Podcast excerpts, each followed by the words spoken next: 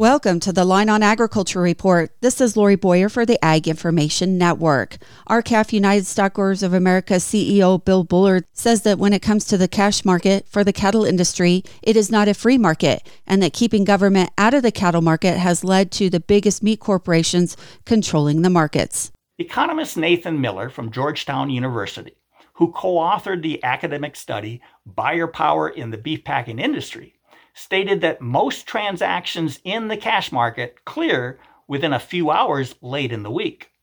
Now, this finding is consistent with the allegations we made in our historic class action antitrust lawsuit against the Big Four Packers. We point to evidence and allege that most of the beef packers' cash cattle purchases were made on Fridays. And in talking to cash market sellers across the country, I've heard that the weekly cash cattle trade generally happens during a very narrow window of time on Fridays. So, how does that happen in a competitive free market? How do the four largest competing beef packers know when the trading window in the cattle market opens each week?